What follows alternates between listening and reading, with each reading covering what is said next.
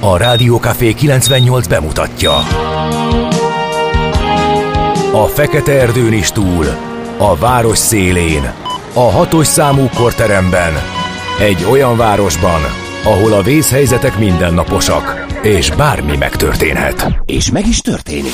Ahol a kisbefektetők nap mint nap a tőzsdei kilengések között egyensúlyoznak, egy eséssel már is megtörténhet a baj. Segítség! Csak négy doktoron múlik a biztos felépülés. Doktor urakat várják a négyes műtőben. Egy fáradt, de mindenre elszánt és profi csapat vigyáz az egészségre minden reggel. És kik ezek a kitartó szamaritánusok? Négy orvos, egy módszer és egy bögre kávé. Ács Gábor, Gede Balázs, Kantor Endre és Mihálovics András. A főorvosi szobából pedig Profit professzor adja a helyes diagnózist. Humor, emberi sorsok, közönséges balesetek és profi megoldások. Néha sürgősségi, néha félig zárt osztály. A Gazdasági Muppet Show minden hétköznap reggel. Te is figyelj! Neked is írjuk a receptet! De miért? Ha nincs pénzed azért, ha megvan, akkor pedig azért. Millás reggeli. Egy kis kanállal minden reggel, és minden rendben lesz. A Millás reggeli főtámogatója a Schiller Flotta Kft. Schiller Flotta is rendtakár. A mobilitási megoldások szakértője a Schiller Autó tagja. Autók szeretettel. A Millás reggeli főtámogatója az üzleti kihívásokra választadó, rugalmas IT és telekommunikációs szolgáltatásokat nyújtó Magyar Telekom. Szép jó reggelt mindenkinek! Szép jó reggelt, itt vagyunk ismét a Millás reggelivel. A stúdióban Ács Gábor. És Sarkonyi Gábor. Utolsó pillanatosak voltunk ma. Ö, hát, Én azért, mert kicsit később szám. értem be, te Első azért, szám. mert kontaktos lett a fülesed. Igen, az csak egy az, tényleg utol, nagyon utolsó pillanatos apróság volt. Azon én is meglepődtem, hogy kicsit korábban indultam, és mégis ugyanakkor Sokan vannak érkeztem. az utakon, igen. De, de hogy ez egy mezei csütörtökön mitől van, az nem találtunk megoldást. Sőt, te még dugóba is kerültél reggel Igen. 6-10-kor. Az Igen, Fura. ami nem szokott lenni. Uh-huh. Tehát egészen pontosan tudom, hogy mennyi idő alatt szoktam mindig ideérni, és ez nem változott az évek alatt. Ehhez képest néha, amikor fél hétkor kell reggel indulnunk, akkor négy-öt perc ide vagy oda, kellemetlen meglepetéseket tudok okozni. Ah, hát a, jaj, 4-5 percet hagy rá. Értem, Hát, értem. látod, Én kicsit többet szoktam, de így is föltűnt, hogy ahol többen vannak. át szoktam slisszani pillanatok alatt, ott mondjuk egy lámpaváltás kellett vár. Hm, Furcsa. Gyártottunk erre egy elméletet arról, hogy a hosszú hétvége után az utolsó két napot most akarják megtolni még az emberek. Erre szerintem ne gyártsunk semmilyen elméletet. Kizárt, hogy ennek bá- bármire meg tudnánk fejteni. Az időjárás az egyetlen, ami szokott segíteni, amikor esik, mert az mondjuk kézenfekvő, hogy az is autó belül, aki nem szakad, de erre most itt ráadásul jó idő van, kellemes langyi idő van egyébként. Abszolút. Ilyen tavaszi Abszolút, egyébként. abszolút. Úgyhogy Ez nem feltétlen volt elmondható az elmúlt egy-két napról. Nem, ott, nem, nem, Te és- is, meg én is tartózkodtunk, de hát ez... Már éppen elkezdtem azon gondolkodni, hogy holnap utána mit is csinálok, hogy holnap előveszem a drótszamarat, aztán eszembe jutott, hogy holnap reggelre pont ismét jön egy Szakadni fog megint. szakadni fog, igen, de hogy kiadósnak tűnő eső, úgyhogy rögtön megijedtem. frissen a hétvégére. De, De azt gondolom, nem panaszkodhatunk, hiszen hetek óta tulajdonképpen jó idő van. Ö, mit ír az a hallgató megnéved, aki nem szeretne, gé- hát nem, előbb, ott előbb Gézut olvassuk el szerintem, mert ö, ő mindig izgalmasakat ír kettővel lejjebb, Ja. Hogyha, hogyha oda tudsz Értem, ugrani. meg két, két Gézu volt. Igen. Igen, mert a másik hallgató Gézura hivatkozik. Tehát Gézu már hivatkozási alap lett. De Gézu a ma reggeli nem haiku, életkép, nem fért bele a haiku formátumba. Az elsózott étel szakácsáról azt mondják, amit cáfolom. A másik eset viszont az lehet, hogy valamit nem veszek észre. Nem tudom, miről van szó. Öm, nem feltétlenül kell tudni, hogy miről van szó. Na és akit megihletett Gézu, mit, mi- mit is mondod? Nem szeretnék Gézuval törni, nem én költöttem, de nagyon jó. A villám lecsap, de a vihar esőjétől virágoznak a cseresznyefák. Talán hozzáad a műsorhoz. Mindenféleképpen. Feltétlen. Köszönjük szépen. És, és ami még hozzáad a műsorhoz, az az, hogyha elkezdjük elmondani a kötelező dolgainkat. Mond. Például a névnapokat. Csak azért, hogy nehogy itt az időjárással, meg a saját késéseinkkel és a kontaktos fülesekkel tel, teljen az első Nem azon 10 túl perc. vagyunk, úgyhogy mond. Kiket Úgyhogy? Dömötörök napja van, illetve Albinok napja, valamint Amandok és Amandáké. és ametiszteké, valamint armandoké. Tehát minden, ami abetűs és hasonlít egymásra, az le van tudva a mai napon. Baldwin, tudnék ami hasonlít albetűseket. egymásra, Jó. a A betűs illet, illetőségben szerteszél tudunk ö, Meg fogják, figyelj meg, meg fogják cáfolni a hallgatók, és fognak egymásra hasonlító albetűs neveket még Akkor mondani. halljuk. úgyhogy nem. Na, De akkor Manda és Amanda, születésnaposokat is. valamint Baldwin és Samantha. Csak azért, hogy rímeljen. Születések 1916 François Mitterrand, francia politikus, köztársasági elnök. 1996-ban hunyt el. 1931 Szakonyi Károly Kossuth Díjas magyar író, drámaíró, a nemzet művésze. 1947 Hillary Clinton, amerikai politikus, jogász, 2008-tól az USA külügyminisztere. 1947, tehát ugyanebben az évben Mohai Gábor Kazinci Díjas magyar rádiós és televíziós bemondó, műsorvezető, előadó művész. 1974 Rutka János egykori magyar válogatott labdarúgó, és 1978 Herceg Adrien magyar színésznő, és akkor letudtuk ezeket. Na, jó, így, hát gyorsan végrongyoltál rajta. Egy szusz, nincsen Egy nagyon sok, mint amennyi szokott lenni. Ö, válogattam. Egyedül Clintonnéről lehetne hosszabban polemizálni, de ettől most eltekintünk. Ebben biztos voltam, hogy lenne kedved hozzá, de ezek De fegyelmezem magamat. Fegyelmezed magad. Jó. Én azért Herceg Adrián megemlíteném külön, mert éppen nemrég láttam e, színházban, és e, szerintem kiváló volt. Úgyhogy e, Meg is jött tudom, a hogy egy csomó... Igen? hogy akkor Elek Baldwin duplán Duplán. névnapos. Köszönjük szépen. Igen, valóban. Oké. Okay. Szóval... Vissza a, A a színésznőhöz. tévés meg a sorozatos szerepeit én annyira nem követem. De színházban találkoztam vele, és nekem szerintem lenyűgöző volt. E, Szóval Herceg Adrián a egyik születésnaposunk 1978-ban született ő. Várjuk az üzeneteket, mindenféle szokásos csatornánkon, és eh, mondjunk el annyit, hogy ma két olyan témánk is lesz, mondhatnánk az összeset, csak kettőt eh, kiemelnék, amelyik az elmúlt hetekben egyre gyakrabban került be a magyar sajtóba, és olyan egymásra ellent- ellentmondásos információk is érkeztek, és megpróbáljuk kicsit tisztába tenni a Az szakértőkkel, EU-s hogy pénzekre mi van. Az egyik az EU-s pénzek, mert egy részről em, az EU EU-s illetékesek részéről is érkeztek arra utaló nyilatkozatok, meg kiszivárogtatások is, hogy ott van haladás, és a pénzeknek egy részét, amelyekhez kevesebb feltételt kell teljesíteni, ott akár küszöbben állhat a megállapodás, mert ott már maga a, a folyamat eljutott odáig, hogy már csak egy utolsó ellenőrzés van, és Magyarország ott a feltételeket nagy részt teljesítette. Ezzel szemben olyan infók is jöttek, hogy nem valószínű a folyósítás, mert hogy ez valahol politikai döntés, plusz még az Európai Parlament nagy pártcsoportjai részéről is eh, érkezett egy hivatalos kinyilatkoztatás is, hogy nem kellene Magyarországnak eh, pénzeket adni a piacok, és inkább most már számolnak eh, a jobb esetőséggel, legalábbis a forintnak a múlt heti erősödésében állítólag ez is benne volt. Ehhez képest Szóval, ezt is 385-nél megpróbáljuk. vagyunk. Igen, a tegnapi gyengülés az már más miatt volt, de hát 381-en volt még tegnap előtt hajnalban például, tehát ez egy elég tisztes erősödés volt. Szóval az egyik, amit majd megpróbálunk tisztába tenni, hogy akkor jön, nem jön, egyáltalán mekkora mozgástér van ebben, hogyha a feltételeket mondjuk teljesítettnek látja a bizottság, akkor beleszólhatnak-e mondjuk a parlament részéről, politikusok, mekkora mozgástér van háttér megalapodást kötni. Tehát, hogyha Magyarország valamit még pluszban vállal, de nem publikus, akkor ez oda lehet -e kötni. De mindegy Feledi Botondot ez ügyben fogjuk fogadni. A másik, ez a vezeték kérdés, hogy most a bolgárok plusz adót vetnek ki az orosz gázra, és akkor ez most a Gazprom fizeti, vagy a végfelhasználóknak, ez drágább Szerbiának, Magyarországnak. Hát Ki itt a a nap, Meg a nap végén úgyis mi. Na de Mármint azok, akik papíron szerződés Felhasználják. szerint meg nem.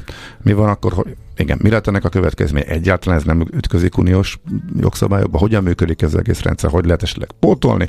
Itt is eh, egymásra kellene mondani fog, jöttek ki a sajtóba. Több is. Itt pedig Plecser Tamás fogjuk, az olipari elemzőt két jól ismert szakértő. Így van, így van, így van. De akkor csak kettőt emeltünk ki, és akkor szerintem fussunk is neki az első zenével a mai napnak. Sok egyéb más érdekességgel is várunk benneteket, és várjuk az üzeneteiket. Üzenetei Teket. teket. Így jó volt?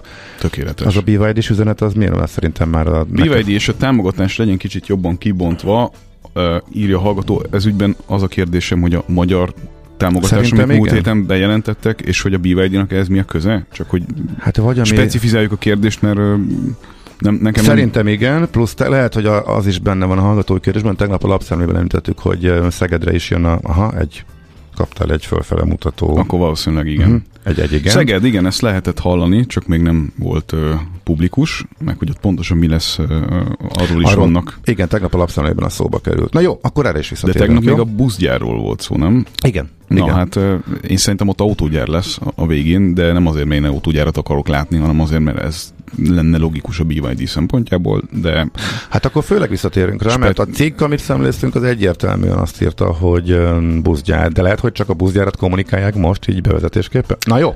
na, Akkor- ez de jó, hosszú, erről igen, is. erről fogunk beszélni. Jó, erről is lesz szó.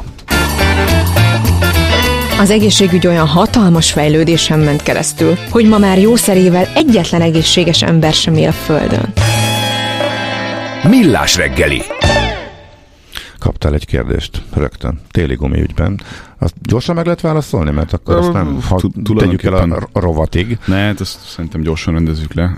Az a kérdés, hogy föl kell-e már tenni, még ilyen körülmények között is a téli kereket, erről szólt az SMS. Már milyen körülmények között, hogy Hát olyan körülmények, van? hogy most azért elég jó idő van, elég Aha. sokáig, és ez ne tévesszem meg senkit, mert azért hajnalban ez tud kellemetlen meglepetéseket okozni, tehát a tapadási határ azért most már máshol van. Ez a 7 fok, ez meg játszik, amit korábban sokat hallgattunk? Ezt igen, ilyen ökölszabálynak szokták Aha. mondani. Most azért tartósan melegebb van, csak ettől még megtörténhet az, hogy olyan helyzetbe kerülsz, főleg így az éjszakai pillanatokban, hogy elkezd eléggé nedves lenni, taknyos lenni, csúszós lenni az út. És, és ott számít? Hát persze, hát mert ugye a, Tehát a nem fagyban, stb., is, hanem... is, de alapvetően az a helyzet, hogy, hogy ugye a téli kerékben köztudottan több a, a természetes anyag alapvetően, tehát ezért is kopik jobban, viszont ezért tartja meg sokkal szélesebb spektrumban a, a tapadását, tehát puhább gumi eh, magyarul, Aha. illetve hát azt ne felejtse el senki, hogy elsőjétől, azaz kevesebb, mint egy hét múlva, ha a szomszéd országba, Ausztriába szeretnénk ö, közlekedni, vagy arra felé van dolgunk, vagy az az átutazó országunk, akkor ott ugye már él a kötelezettség november 1-től egészen, ha jól emlékszem, április 15-ig, tehát ott, hogyha Ausztriába be akarunk lépni, azt ott nézni is fogják valószínűleg, Aha. vagy nézni szokták, ha más nem, akkor szúrópróbaszerűen. Szóval lassan igen, hogyha az ember el akarja kerülni a nagy sorokat, meg nem utolsó pillanatban akar kapcsolni, mint mindenki, és nem akar várni feleslegesen, akkor tegye föl most már a téli kerekeket. Uh-huh. Oké. Okay. Jó, na, köszönjük szépen. Uh, gyors lapszemlét, akkor még uh, csapjunk. Hát uh, természetesen mindenhol, és nem is annyira lapszemlébe kívánkozik, de mert hogy bejelentés volt uh, egészen konkrétan a az új csokszabályok, mármint a városiak, hogy mi jön a megszűnő helyére. Ezt jelentették be tegnap este a kormányinfon.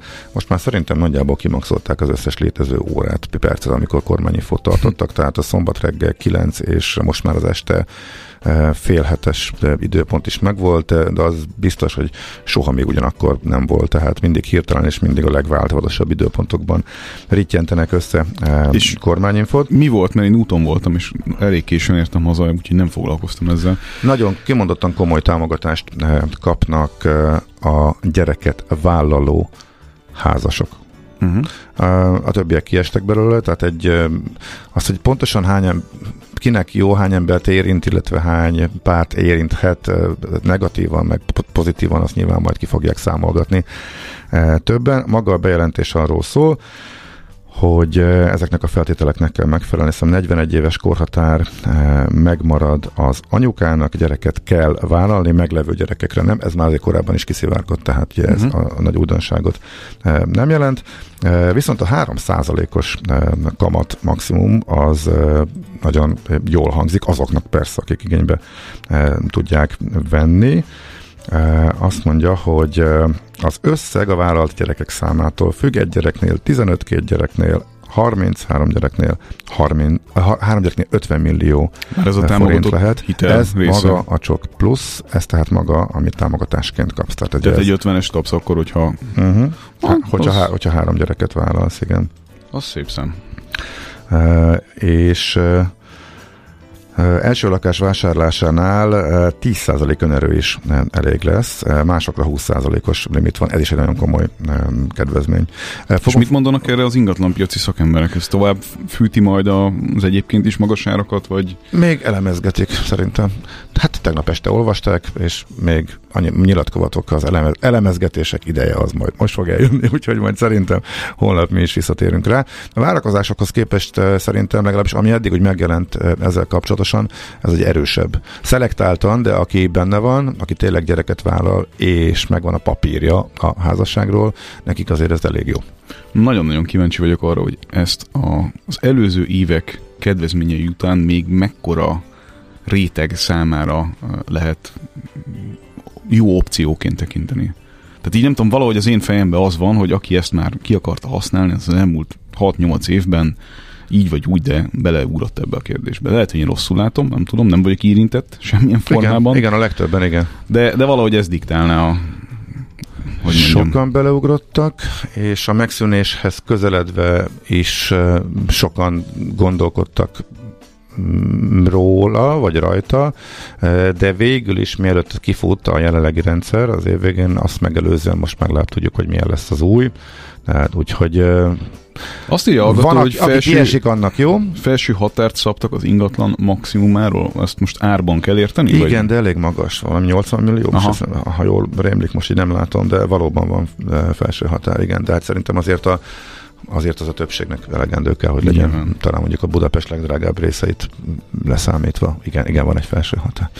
E, úgyhogy most, aki kiesik a rendszerből, nekik az előrehozott vásárlásaiban bíznak az ingatlanosok, még az idén, e, akik viszont most jól jártak, ők kényelmesen e, keresgélhetnek nekik megfelelő ingatlant. Úgyhogy ez érdekes. Hú, a másik akkor viszont a lapszemléből annyi lett, hogy a G7.hu reggeli vezetője arról szól, hogy kutat, lekutatták, hogy a populizmus az mennyit jelent, illetve hogy a az életszínvonal 10%-át bukják az országok populizmussal, hogy akik ebben mozognak, azoknak a gazdasági fejlődésére hogyan hat vissza.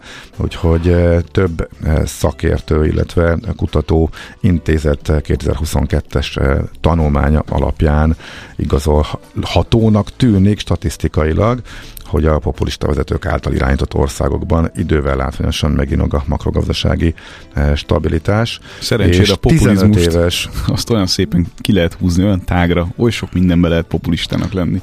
Igen, de van, azért vannak országok, ahol ez elég egyértelmű, hogy ez, ez látszik.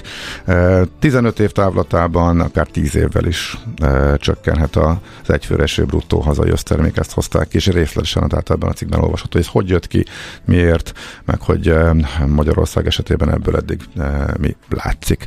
Úgyhogy a g7.hu e, cikkét e, szemléztük, de viszont nem is vagy, de vagy viszont, hanem azonnal jön a tőzs, de mert ránéztem az órára.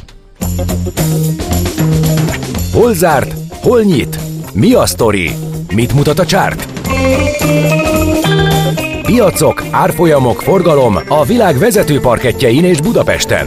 A tőzsdei helyzetkép támogatója a hazai innováció vezető gyógyszeripari vállalata a Richter Gedeon nyerté. Fölment. Azt írja a Portfolio.hu, hogy az OTP volt a nap sztárja. De miért? Na miért? Hát a csak piac képzeld Így, hogy mondod, de... De most nem vicc. Tehát napközben, mikor kijött a meghívó a... Ja, az már elég a, volt. Ig, Czoller és a tőzsde hírek. Kor, de hogy is. Egyébként, Csak kormányinfót akartál mondani. Egyéb, Miért, mit mondtam? Nem mondtál ki semmit. Ja. Befejeztem a mondatot. Ja, köszönöm szépen, valóban. Szóval Egyébként nem az órára néztem rá először, is jöttem rá, hogy tőzsdézni kell, hanem az, az, az Andi jelent meg, és ezért néztem rá az órára, mert ha Andi megjelenik, akkor azonnal be kell fejezni. Szóval, a meghívóban benne volt, hogy Csák János miniszter is ott lesz a kormányinfón, és ebből a piac egyből levonta a következtetést, hogy ja, hát ő felel a családtámogatásokért, akkor most be fogják jelenteni, és ez meg jó a bankoknak. És ezért húzták meg az OTP-t. Így függ össze a kormányinfóról szóló meghívó kiküldése és a tőzsdei folyamatok. Az OTP a nap fölül teljesítője volt, de meg minden emelkedett lehet, úgyhogy már már Pavlovi reflex, ezt, nem? Ezt lehet mondani.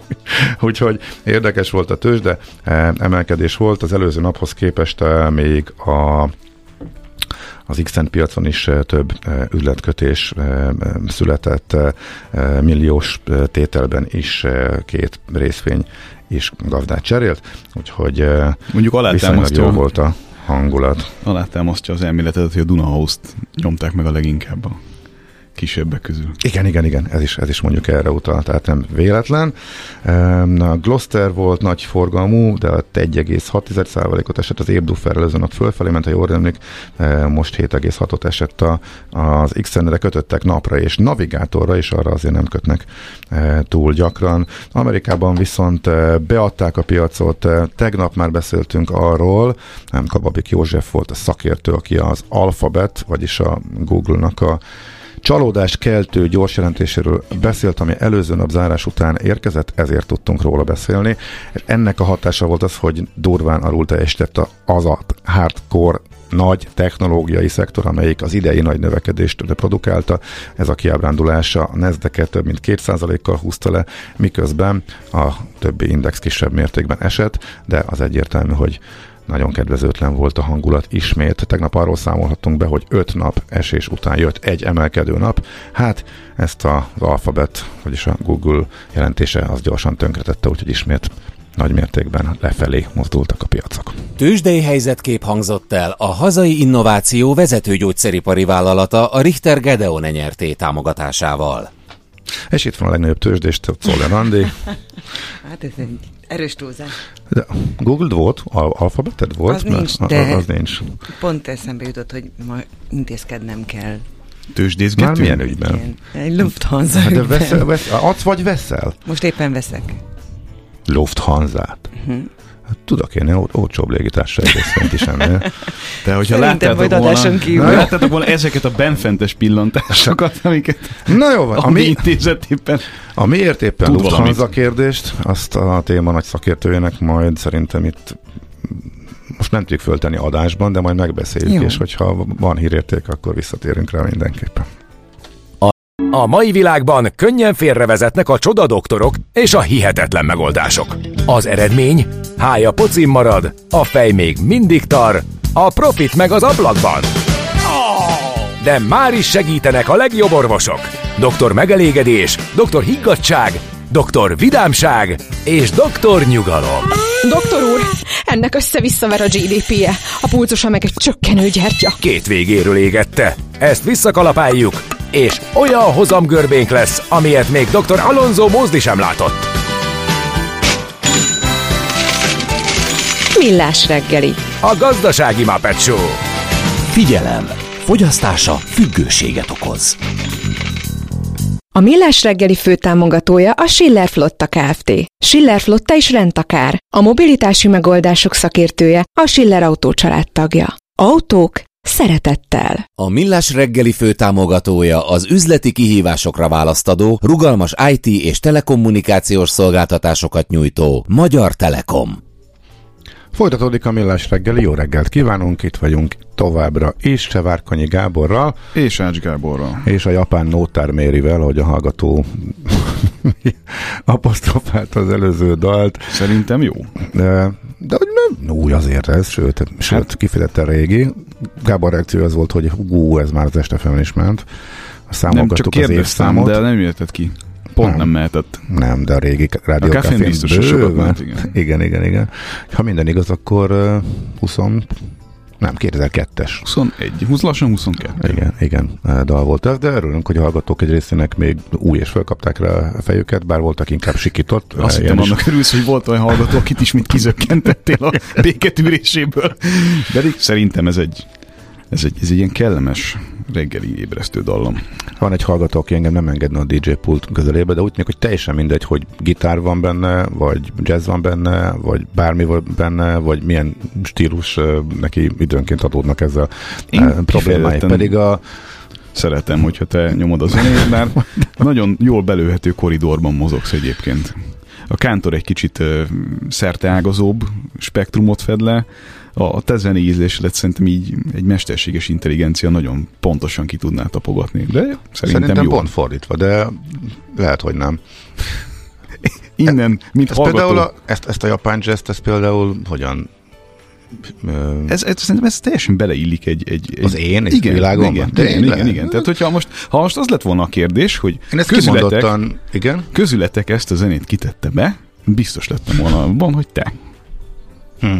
Máskor meg azért kaptam feddést, mert túl sok a csilingelő gitár, meg ilyesmi, meg hogy eh, meg techno, meg mit tudom én. Eh, jön, hát szerintem sokkal több techno kéne itt korán reggel. Ja, de... Jó, ezt tudom. Most, ezért most nem kapsz, pedig gondoltam rá, hogy sőt, szokott is lenni, az idézőres technóról beszélünk Persze. természetesen. Na jó, nem húzzuk ezzel az időt, mert hogy fontosabb dolgaink is. Vannak, várjuk továbbra is a hozzászólásokat, üzeneteket. Egyre nagyobb buborékban élünk, de milyen szép és színes ez a buborék. Budapest, Budapest, te csodás! Hírek, információk, események, érdekességek a fővárosból és környékéről.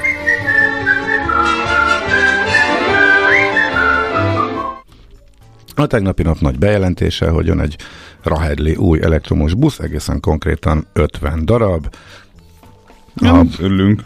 Igen. Ez egy jó dolog alapvetően.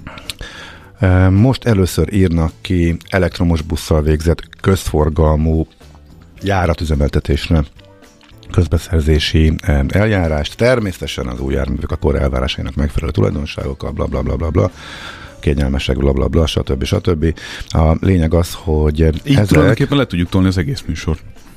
Mármint tízig ebben a, ebben hát a formában. Jó, mindenki, nem, mindenki tudja, hogy mi van, bla bla bla, haladjunk. Nem, ak- nem, nem akartam részletezni az elektromos hajtásnak az előnyeit, mert akkor véletlenül felhívás keringőre, és akkor... Hát az adja magát, ez városi közlekedésben, Na, hát főleg tömegközlekedésként ez egy marha jó dolog. Én egy dolgot nem értek, hogy a gázt, ami egy sokkal uh, olcsóbb és elérhetőbb dolog lenne, most nem a villany helyettesítésére, hanem alapvetően a, a jelenlegi uh, flottának az zöldítésére, azt miért hagyjuk uh, teljesen figyelmen kívül?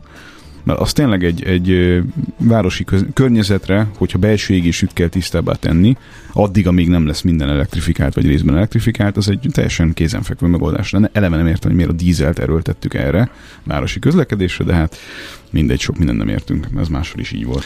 Itt azért a töltési infrastruktúra kiépítése az lesz izgalmas kérdés. Az, Itt a, az egyik komoly alvállalkozó busz üzemeltető az Ariva járműveit fogják lecserélni, illetve kiváltani ezzel, és egyébként több részletben több buszrendelés van, de elektromos az most először 50 darabra vonatkozik.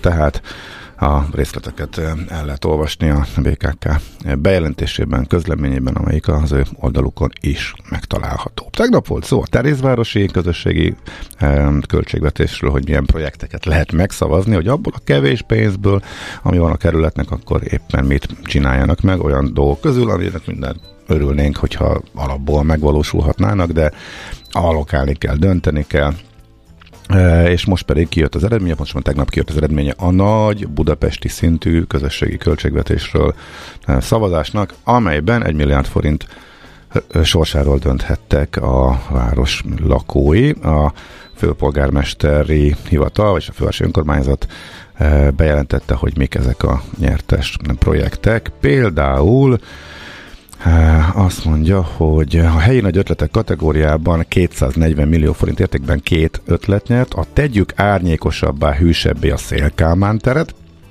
és a biztonságosabb gyalogos és kerékpáros közlekedés a Szent Gellért rakparton. Akkor... Azt, azt még értem is, de hogy a, a körút kapcsán hova akarjuk még ö, ezt az egészet, mert hogy arról is van itt szó a hírben, hogy a körúton belül is még, még valamit kéne állítani a dolgokon. Kérlek szépen a kerékpáros biztonság növelése nevű projekt nyert Ezt értem, de... helyi kisötletek kategóriában, ez 393 millió forintot jelent, és az az egyik. A másik a boráros térzöldítés, a harmadik pedig a funkció nélküli burkolt felületek zöld felületté alakítása Kelenföldön. Ez jó hangzik, nem?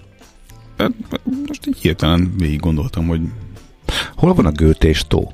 Fogalmam nincs. Én Aha, is ezt néztem. Jó, ezt okay. kéne tudnunk, de mindjárt elkeresek addig. Ő... Jó, addig elmondom, mik nyertek még gyorsan. Tehát eh, nyertes javaslat a Gőtéstó környevetének rendbetétele, a 14-es villamos vonalán a zöld villamos megállók létesítése, Liget térfásítása is nyert, ugye ez Kőbány alsónál a zöldítés, Stefánia úti kerékpárút és járda közvetlen átvezetése a Városligetbe, aztán Kelenföld vasútállomás melletti buszvégállomásra árnyékolók és esővédők építése, randi óra a Blahán.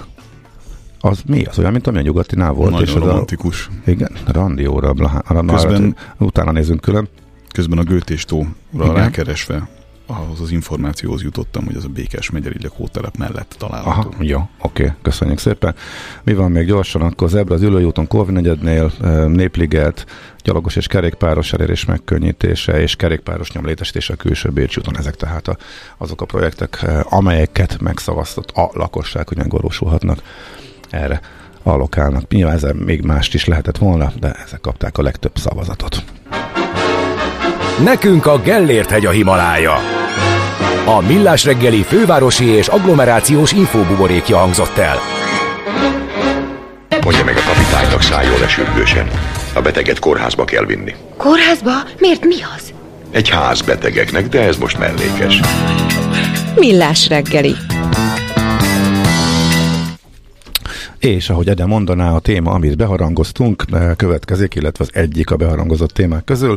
A bolgár parlament elfogadott egy eh, jogszabályt, amelynek értelmében az országon átszállított orosz gáz után nagyjából 4000 forintnak megfelelő, tehát megawatt óránként 4000 forintnak megfelelő extra tranzitdíjat kell fizetnie, fizetni. Ellentmondó, egymásnak ellentmondó információk jöttek arról, hogy ezt kinek kell megfizetni, egyáltalán ezt hogy tehetik meg uniós tagként, ez Magyarországnak számít ez a költség, hogy az oroszok miket léphetnek erre, veszélybe kerülhet az ellátásbiztonság, megpróbáljuk most ezt tisztázni, aki ebben segít, Plecser Tamás, az Erste befektetési ZRT. Olaj- és gázipar jellemzője. Jó reggel, szia! Jó reggel! Halló, szia, szia, jó reggel! Igen, hallottok? Igen, igen, most, már, most már, igen, igen, igen. Na, jó, szóval, remek, jó reggel, sziasztok! Szóval szerintem kezdjük onnan, hogy ez nagyjából ez a bolgárok döntése, illetve hogy ők uniós tagként ezt megtehetik-e, most, és az oroszok ellen született, vagy egyáltalán milyen okból kifolyólag dönthettek Vagy hogy elképzelhető ez, hogy egy bolgár érdek ilyen szempontból érvényesíthető külön úton? Uh-huh. Én azt gondolom, hogy ezt alapvetően a bulgárok találták ki. Azt hiszem, hogy alapvetően a Gazprom ellen szól. Ugye nem igazán tudjuk pontosan, hogy például a magyar-orosz, illetve a szerb-orosz szerződés miről szól, hiszen ezek a szerződések alapvetően titkosak. Ugye ezen a déli útvonalon ennek a két országnak a gázellátása folyik orosz oldalról. Viszont nagyon úgy tűnik, és legalábbis erről szólnak a kiszivárgott hírek, hogy alapvetően a megállapodás Magyarország és Oroszország között olyan, hogy itt a leszállított árban egyeztünk meg, tehát magyarul Kiskuntorosmára kell ugye az oroszoknak a szerb-magyar határhoz leszállítani ezt a gázt egy adott áron. Uh-huh. Ami azt jelenti, hogy ha ez a szerződés érvényben van, akkor tulajdonképpen ez az extra költség, ez az orosz fél felett érinti. Na most persze elképzelhető, hogy az oroszok megpróbálják ezt valamilyen módon érvényesíteni, és mondjuk újra tárgyalni ezt a szerződést. Azonban ennek is van egyfajta veszélye, mégpedig az, hogy az orosz gáz nagyon drágává válik Magyarországnak, és hogyha az oroszok azt mondják, hogy ezt a szerződést változtatjuk, akkor lehet, hogy azt mondja esetleg a szerb vagy a magyar fél is, hogy ha nézzetek srácok, akkor, akkor lehet, hogy kisebb volumen, mert mondjuk ilyen költséggel meg tudom Nyugat-Európába is venni ezt a földgázt, és ide tudom hozni. Uh-huh. És hogy akkor most kettőt visszalépjünk most. Van elég földgáz? Tehát van hova nyúlni? Hát jelenleg nagyon jól állunk, tehát jelenleg gyakorlatilag a magyar tárolók azok tele vannak, ez közel 6 milliárd köbméternyi földgáz jelent, ugye az éves gázfogyasztásunk 9 milliárd köbméter, tehát a holnaptól kezdve egy gram vagy egy köbméternyi orosz földgáz sem jön, akkor is a téli időszakot az simán túléli Magyarország. Tehát ilyen értelemben abszolút jól állunk. Sőt, ugye az derült ki itt az utóbbi eh, hetek, hónapok számaiból, hogy a szerződéses mennyiség fölött érkezett Magyarországra földgáz Oroszország felől. Tehát, mint hogyha a Gazprom is erre készült volna, vagy a magyar fél is erre a helyzetre készült volna, Körülbelül egyébként egy hónapja már napirenden van ez a, ez a bolgár döntés, tehát ez nem teljesen új keletű, ennek volt egy előkészítési uh-huh. periódusa is. Mi lehet az alternatíva, ha a déli vezeték helyett más irányból honnan tudhatnánk még gázt beszerezni? Hát ugye orosz földgázt lehet a tradicionális ukrán útvonalon is szerezni, bár éppen ma reggel jelezték az ukránok, hogy ők a 2024 végével lejáró hosszú távú orosz-ukrán gázszállítási szerződést nem kívánják meghosszabbítani. Tehát Magyarországnak ugye van gyakorlatilag az összes szomszédos országhoz csatlakozása, kivéve Szlovéniát, tehát elméletileg mondjuk délnyugati oldalról, tehát Horvátország felől lehet ugye cseppfölös földgázt behozni, a hagvezetéken Ausztria felől lehet behozni földgázt, akár Szlovákia felől is. Tehát azért vannak alternatív lehetőségek. Az viszont tény, hogy ha mondjuk kiesik a régióból ez a mostani orosz földgáz, akkor a régióban azért komoly hiány lesz. Itt a régió még nem tudta teljesen pótolni az orosz gáznak a hiányát, tehát hogyha ez a mostani volumen ez, ez nem adott, akkor azért mindenhol a környéken alapvetően gázhiány alakul két, két dolgot ö, szeretnék megkérdezni tőled, ha már ilyen szerencsénk van, hogy éppen adásban vagy velünk. Ha Ukrajna kifarul ebből a dologból, akkor mégiscsak elesik egy viszonylag nagy bevételi forrástól. Megengedhetik ezt maguknak? Hát én azt gondolom, hogy ez nem akkora pénz nekik különben, mint mondjuk az olajtranzit. Az olajtranzit az egy komolyabb bevétel. Én azt hiszem egyébként, hogy 2024 után is valamilyen módon azért ez az orosz-ukrán gáztranzit fenn fog maradni, ha nem is egy hosszú távú szerződés keretében, egy ilyen adhok módon.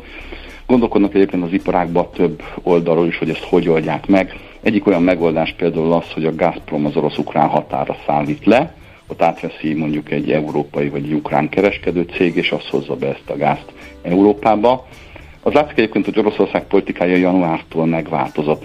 Ugye tavaly ilyenkor arról beszéltünk, hogy ők meg akarják fagyasztani Európát, de ez úgy január-februárra kiderült, hogy ez, ez nem egy reális forgatókönyv. Attól kezdve az oroszok is igyekeznek egyébként maximálni a szállításokat ebbe a régióba, tehát ők is keresik a megoldást arra, hogy a nagy mennyiségben rendelkezésre álló földgázukat valahogy eladják. Tehát ez egy ilyen kölcsönös sakban tartási játszma lényegében, hogyha jól értelmezem a dolgot. Igen, tulajdonképpen erről van szó. Én pont azt látom egyébként, hogy ebbe a tekintetben most az oroszok állnak egy picit rosszabb helyzetben, vagy ők vannak egy kicsit rosszabb helyzetben, ezért is hiszem azt, hogy egyébként ennek a bulgár tranzitdíjnak, ha valóban bevezetésre kerül, és valóban megvalósítható, mert azért itt is vannak kérdőjelek, akkor ennek azért a nagy részét inkább a Gazprom fogja ellenyelni. Uh-huh. Kérdés, hogy hogy reagál rá, de mielőtt erre válaszolsz, fölmerült az is, hogy valami pancsolás lehet, hogy valahogy az orosz gázt, nem is átcímkézni, hogy valahogy úgy tenni, mintha nem orosz gáz lenne, és itt elvesztettem a fonalat, hogy ez egyáltalán technológia, hogy lehetséges, hát, hogy kikerüljék ezt a tranzitdíjat. Hát de ez kicsit más a technológia. Ez hogy is megy? Hát igen, de a földgáz ugye a kőolaja szemben egy nagyon homogén termék, tehát a kőolajnál meg tudod mondani az ott esetben egy mintából, hogy az honnan származik a földgáznál ez nem igazán így van, ez egy szinte homogén anyag, ugye nagy részt 95%-ban általában metán, e, és hát mondjuk a bulgár-török határon bejövő földgázról megmondani, hogy ez most azeri, török, vagy éppen észak-iraki, vagy éppen orosz forrás, mert az, ez egy elég bonyolult ügy. Úgyhogy erre gondolkodnak különböző megoldásokon, különböző certifikátokon, ami bizonyítja magának a gáznak az eredetét, Ugye a bulgárok csak kizárólag az orosz földgázra akarják bevezetni ezt a tranzitdíjat. Uh-huh. Oké, okay. és uh, akkor vissza oda, hogy az oroszok mit reagálhatnak, hogyha kapnak a nyakukba egy ilyen mm, díjat szerinted. Az előbb arról beszéltünk, hogy azért nekik sem érdekük, hogy kevesebbet szállítsanak, tehát miután a politikai okokból Európa megfagyasztása a dolog lekerült a napirendről, azóta inkább a pénzszámítás, minél többet akarnak szállítani, akkor inkább benyelik, vagy azért van a kezükben valami adó, hogy jó pozícióba kerüljenek? Én azt gondolom, hogy inkább a benyelés felé fognak lép, vagy lépni. Ugye ne felejtsük el, hogy most azért 50 euró per megawattóra körül tudják eladni a földgázukat itt Európában. Ha még ki is fizetik ezt a 10 euró per megawattórás tranzitdíjat, az mindig 40 euró per megawattóra, az mindig duplája tulajdonképpen annak az árnak, ami 2010 és 20 között volt. Tehát tulajdonképpen azért ez ugye a hosszú távú átlaghoz képest nem egy rossz ár Oroszországnak. Valószínűleg azért megpróbálkoznak valamilyen szinten a meglevő szerződéseknek a megváltoztatásával, de mondom, azért ez orosz oldalról is elég komoly kockázatot tud jelenteni, hiszen adott esetben azt mondhatja a vevő, hogy akkor, akkor változtassunk más feltételén is ennek a szerződésnek. Én azt gondolom egyébként, hogy az orosz-magyar szerződés az egyben áldás és átok is Magyarországnak. Áldás, mert ugye ez a szerződés alapján jön a gáz, és az oroszok felénk mindig szállítottak, de egyfajta átok is, mert ez mondjuk az orosz gázról való leválást is nagy mértékben megnehezíti, már pedig az látszik, hogy ennek az orosz gáznak a politikai, technikai kockázata az jelentősen megnőtt. tehát ez csak papíron olcsó igazából, ez egy nagyon kockázatos beszállítás most ennek az orosz-ukrán háborúnak a fényében, illetve az orosz-nyugati kapcsolatok fényében. Uh-huh. Oké, okay, Tamás, nagyon szépen köszönjük, köszönjük az információkat, tisztában látunk ismét neked köszönhetően. Szép napot, jó munkát! Köszönöm szépen! Szia, szia! Plecser Tamással az Erste befektetési ZRT olaj- és gázipari elemzőjével beszélgettünk. Rövid szuszanás után a villás reggeli természetesen folytatódik. A csalás nem vészel, csak átalakul. Napjaink átverései a digitális térbe költöztek. Kis odafigyeléssel ezek jó része elkerülhető, a többire pedig lehet készülni. Erős jelszavak, kétfaktoros és biometrikus azonosítás, adatvédelem. De a nulladik faktor a tudatosság. Ne feledd, a csalás nem vészel, csak átalakul. Nulladik faktor. A Millás reggeli digitális biztonsági rovata következik. A rovat támogatója a digitális világunk biztonságáért dolgozó Mastercard. Na, milyen saját élményed van? Digitális biztonságról van szó, ugye, és pont meséltem neked ma reggel egyszerűen elleptek azok az üzenetek valahogy egy, egy néhány hete kezdődött, és egy ilyen, egy ilyen folyamatos frekvenciával jön különböző oldalakról. A saját Facebook oldalam, nem a magán, hanem a, uh-huh. a kvázi a közszereplős Facebook oldalam, három óránként kap egy üzenetet különböző helyekről nagyjából az elmúlt két-három évben. Hát a Facebook üzenő rendszerén keresztül Igen, igen, ezek? igen. Tehát a, ugye, ha van egy professzionális oldalad, akkor annak a kvázi messenger az nem olyan, mint a magánoldalad, uh-huh. hanem egy ilyen, ilyen egyéb pultnak tekinthető, de lényegében ugyanúgy tudnak itt üzenetet küldeni bárki. És ilyen hivatalosnak tűnő Facebook logós, meg Facebook admin, meg, meg Facebook security team, meg mindenféle ilyen első ránézésre egyébként szerintem könnyen összetéveszthető módon úgy néz ki, mint egy hivatalos ilyen, ilyen feljegyzés, vagy notifikáció, vagy nem tudom mi. Aha. És arról szól, hogy ha nem kattintasz X vagy Y oldalra, ami benne van ebben az üzenetben, akkor letiltásra kerül az oldalad, mert így úgy amúgy nem feleltél meg a standardoknak, mert olyat tettél közze, közé, vagy, vagy szerzőjogi problémájuk van, vagy ilyesmi. Tehát egy ilyen tök hivatalosnak tűnő szöveg van leírva, és a végén az, hogy kattints valahova, amivel nyilván valamilyen adathalászat történik, gondolom én. Nem tudom, hogy van-e másnak ezzel kapcsolatosan valami hasonló élménye, de brutálisan beindultak. Tehát, hogy egy-egy ilyen volt régebben is, mit tudom én, három-négy havonta, de az, hogy most... Azon gondolkom, hogy ezt a Facebook nem tudja szűrni. Hát nem az ő dolguk lenne? Vagy én hogy mindegyiket ez... nyilván jelentem, meg nem kattintok, Aha. vagy törlöm, vagy nem tudom micsoda, de döbbenetes mennyiségben jön, és, fo- és különböző címekről. Hm. Tehát nem, nem ugyanonnan állandóan, hanem mindenféle megtévesztésig hasonló, Facebookhoz hasonló Akkor úgy érzed, hogy biztonságos helyen vagy. Bár mondjuk, jó, miben más a Messenger, mint mondjuk egy, Google, egy Gmail, ott is úgy gondolod, hogy valahol. Hát, igen, jó kérdés. Mindegy, oké, figyeljünk rá, megszaporodott, ez, ez egy fontos eh, információ. Eh, amin én elgondolkodtam, képzeld el a Telegráfon, a brit lapban volt egy cikk, már a címe nyilván figyelemfelkeltő, olyasmiként lehet fordítani, hogyha egy olyan utazási szakértő, mint én áldozatul esett egy ilyen csalásnak, akkor veled is megtörténhet. No.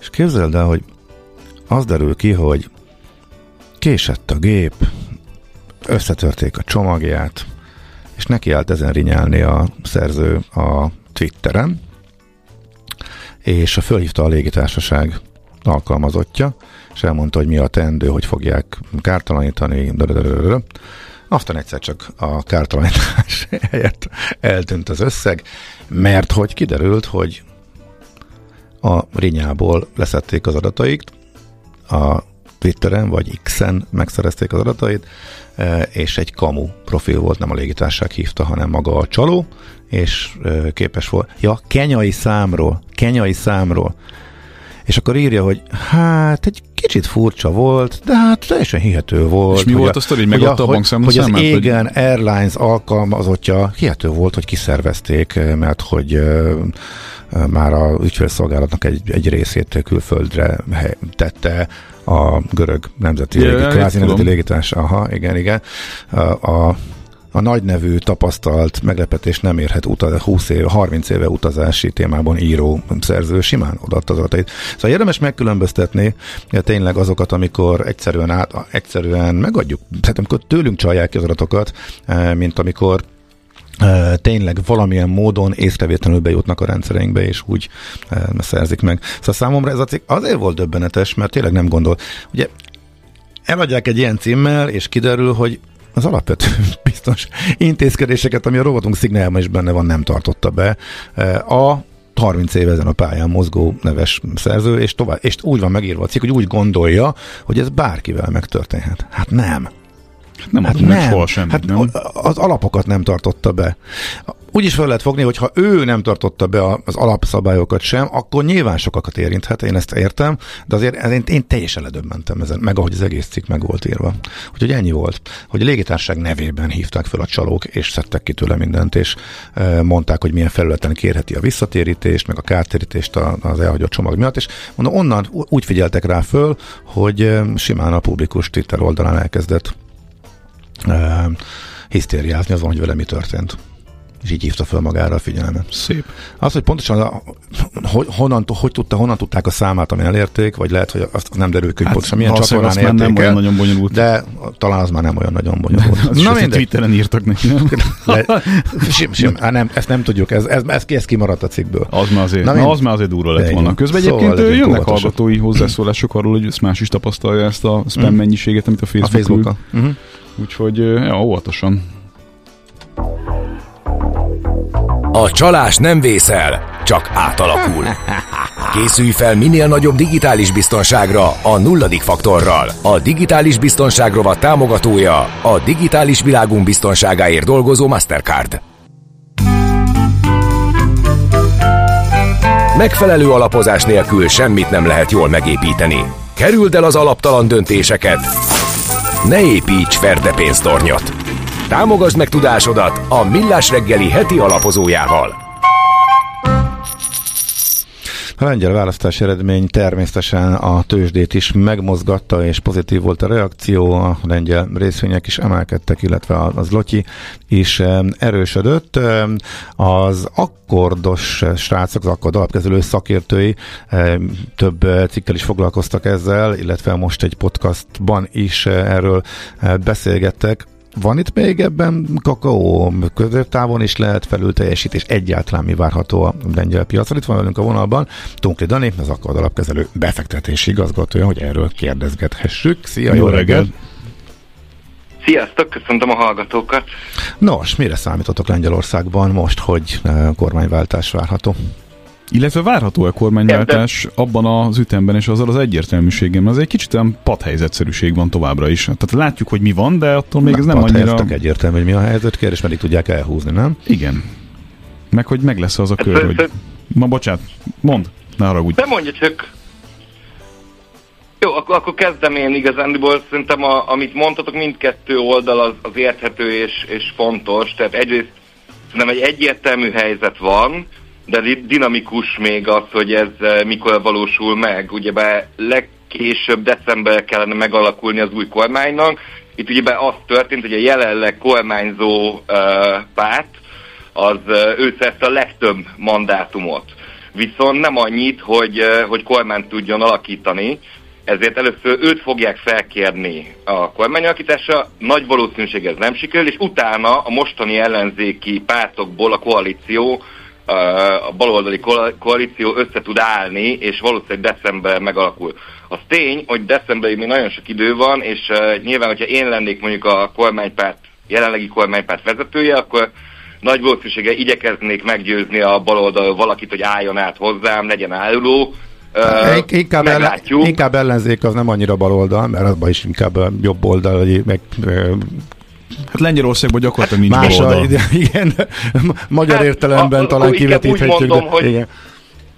úgy mondom, hogy a jelenlegi kormányzó párthoz képest inkább bal helyezkedik el. Úgy, úgy igen, Nyilván Max, a legnagyobb párt a polgári koalíció, uh, amit a Donald Tusk vezet, úgyhogy uh, igen. Tehát és ho- igen, hát valóban, hozzájuk de... képest mindenki balra van majdnem, ez is kétség hát, vagy, vagy, vagy meghúzhatjuk ezt úgy is, hogy van egy globalista, meg egy nacionalista vonal, de mind a kettő inkább konzervatív de, irányba. Így van, de, mind, de mindegy is, mert, mert igen, nem ez a De egymást lényeg. nem annyira kedvelik, hogy hát, vagy, vagy, vagy meg, meghúzhatjuk úgy is igazán, hogy jobban kimondva, hogy van egy inkább EU-párti, meg egy kicsit EU-val szemben álló uh, jelenlegi kormány, és szerintem ez a sztorinak az egyik fő mozgató, vagy fő pillére, hogy ha az ellenzéki összefogás hatalommal jut, akkor valószínűleg az egy sokkal EU-val együttműködőbb Lengyelországot fogunk látni, és azért nagyon nem szabad elfelejteni, egy 35 milliárd eurós ugyebár ilyen EU-s támogatás és hitel van, ami a csőben van, és még mindig nem érkezik meg, ez a GDP-nek a 6%-a. Szóval szerintem ez egy, ez egy mindenképpen egy fontos dolog, és kicsit nekem az egész az olyan, mint amit másfél éve láttunk a görögöknél, hogy nagyon nem volt mindegy, hogy kikerül hatalomra, és amint az EU párti a hatalomra kerültek, utána a tőkepiac is ezt értékelte, és ezt láttuk eddig a lengyel piacon és a választás óta. Az a kérdésem, hogy Lengyelország tűnik a legsikeresebbnek már csak a méreténél fogva is, ugye az egykori uh, poszt-szovjet vagy poszt uh, vasfüggöny utáni időszakos országok sikertörténetét nézve, tehát ők a legnagyobbak, ők képesek arra, hogy nemzetközi szinten is sikeres vállalatokat hozzanak létre, ezt láthatjuk akár Magyarországon is. Tehát egy picit, ja, a 2008-as válságot is tulajdonképpen túlélték nagyobb gondok nélkül, tehát egy picit olyan, mint hogyha ők ki tudnák mozogni egyébként az alapvető konjunkturális problémákat a helyzetüknél fogva ennyire fontos ez az EU-s kérdés, vagy, vagy ez egy megtévesztés részünkről, vagy nem jól látjuk adott esetben? Hát szerintem mi nagyon jól látjuk, ti is, meg mi is, és uh, szerintem ez egy fontos kérdés. Szerintem az, az fontos, hogy a, az EU-s folyamatoknak állandóan a kerékötője vagy, vagy igazándiból beállsz a mainstreambe, és, uh, és együttműködve csinálod. Szerintem ez az ukrán konfliktus kapcsán is nagyon fontos. Uh, azért, azért ott azt szerintem fontos megemlíteni, hogy a lengyek elsőként álltak be az ukránok mögé, és tényleg pénzparipát, mindent megadnak, amit csak lehet. De ez is változott egy picit. Fin... Nyilván a kampány vége fele a, azért, a, tehát nyilván nagyon nehéz egy kampány időszakban megmaradni ezekben a történetekben. Az elmúlt hónapokban igen a gabona kérdésén ugye összevesztek, de azért ezek nem megoldhatatlan történetek, és szerintem a, a, a felszín alatt az van, hogy azért a lengyelek azok eléggé tanultak a történelmükből, és, eh, és tudnak azonosulni az ukránok helyzetével.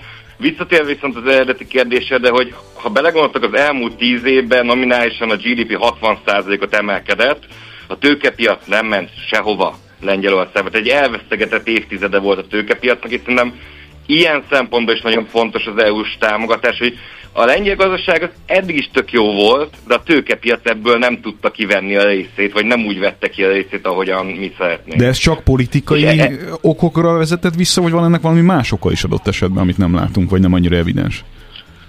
Szerintem két, két strukturális oka van. Az egyik az, az igen, tehát nyilván egy populista kormányon nagyon nehéz a tőkepiaci szereplőknek együtt dolgozni olyan szempontból, hogy tudjátok, volt például most a PKN Orlennel ez a történet, hogy a választás előtt egy picit azért a benzináját lejjebb vitték, tehát már bukóba adták el a benzin, mert, mert hogy azért, na hát választási kampány van, és ugye ez egy állami vállalat, nyilván ilyenek megtörténnek, és, és ez, ez, azért a tőkepiac nem értékeli, meg nem szereti, és, és a lengyel indexbe, a legnagyobb, a Big Cap indexbe, ott az állami vállalatok, állami tulajdonú vállalatok aránya 50 százalék. Tehát ez nagyon meghatározó, és, és nyilván nem mindegy, hogy egy EU-párti, vagy EU-hoz húzó kormány van, vagy egy populista kormány van.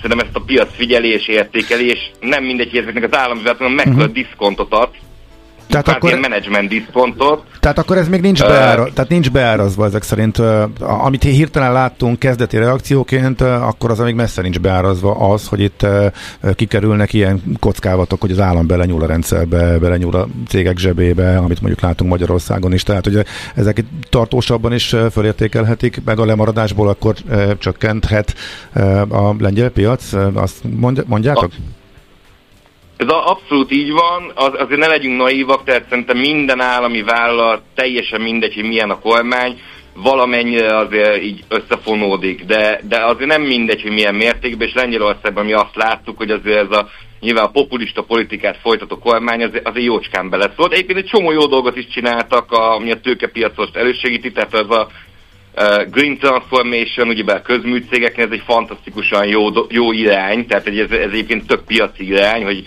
a szenes bányákat kivették ezekből a helyi MVM cégekből, és, és, és igazán főleg a hálózatra, a megújuló energiát fókusznak. Ez egy nagyon jó értékteremtés, mert nagyon korrektül kifizették a kis befektetőket, de azért láttunk egy csomó olyan dolgot, nem csak ennél a kormánynál, még az előzőnél is, amik nem voltak jó folyamatok, itt ugye a CHF hitelek is még mindig húzódott, most fogják lezárulni azok a történetek.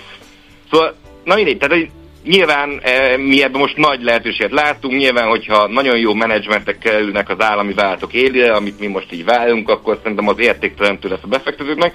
És a másik dolog, ami, ami szerintem fontos ok a, lemaradása, az a, az indexnek a struktúrája. Az, hogyha belegondoltak, itt bányák vannak, közműcégek, olajvállalat, bank, tehát ezek a nagyon a klasszikus iparágak, és, és ezeknek azért nem ment feltétlenül olyan jól itt a nagy tech robbanásban, AI boomban, ami azért az elmúlt, nem tudom, 8 évünkről szólt, ezeket nem annyira szerették a befektetők. Most viszont lehet, hogy elkövetkezik egy olyan világállapot, akár geopolitikai okokból is, hogy a energiavállalatok, egyébként ezek a klasszikus iparágok felértékenek, tehát a, a value iparágak uh-huh. felé fog menni inkább a pénz talán, ebbe látunk még Aha, egy ilyen lehetőséget. Okay. Világos, Dani, nagyon szépen köszönjük. Nagyon érdekes, érdemes mindenkinek átgondolnia. Mit lát bele a lengyel piacba, ezt segítettetek. Szép napot, köszi Köszönjük. még egyszer, szia, szia. Köszi szépen, sziasztok! Tunkli Danival, az akkordalapkezelő befektetési igazgatójával beszélgettünk a lengyel piaci lehetőségekről, az elmúlt időszakban lemaradó piacról, annak fényében, hogy szinte biztosan kormányváltás következik az országban. A Millás reggeli heti alapozó rovata hangzott el. Helyez döntéseidet megfelelő alapokra.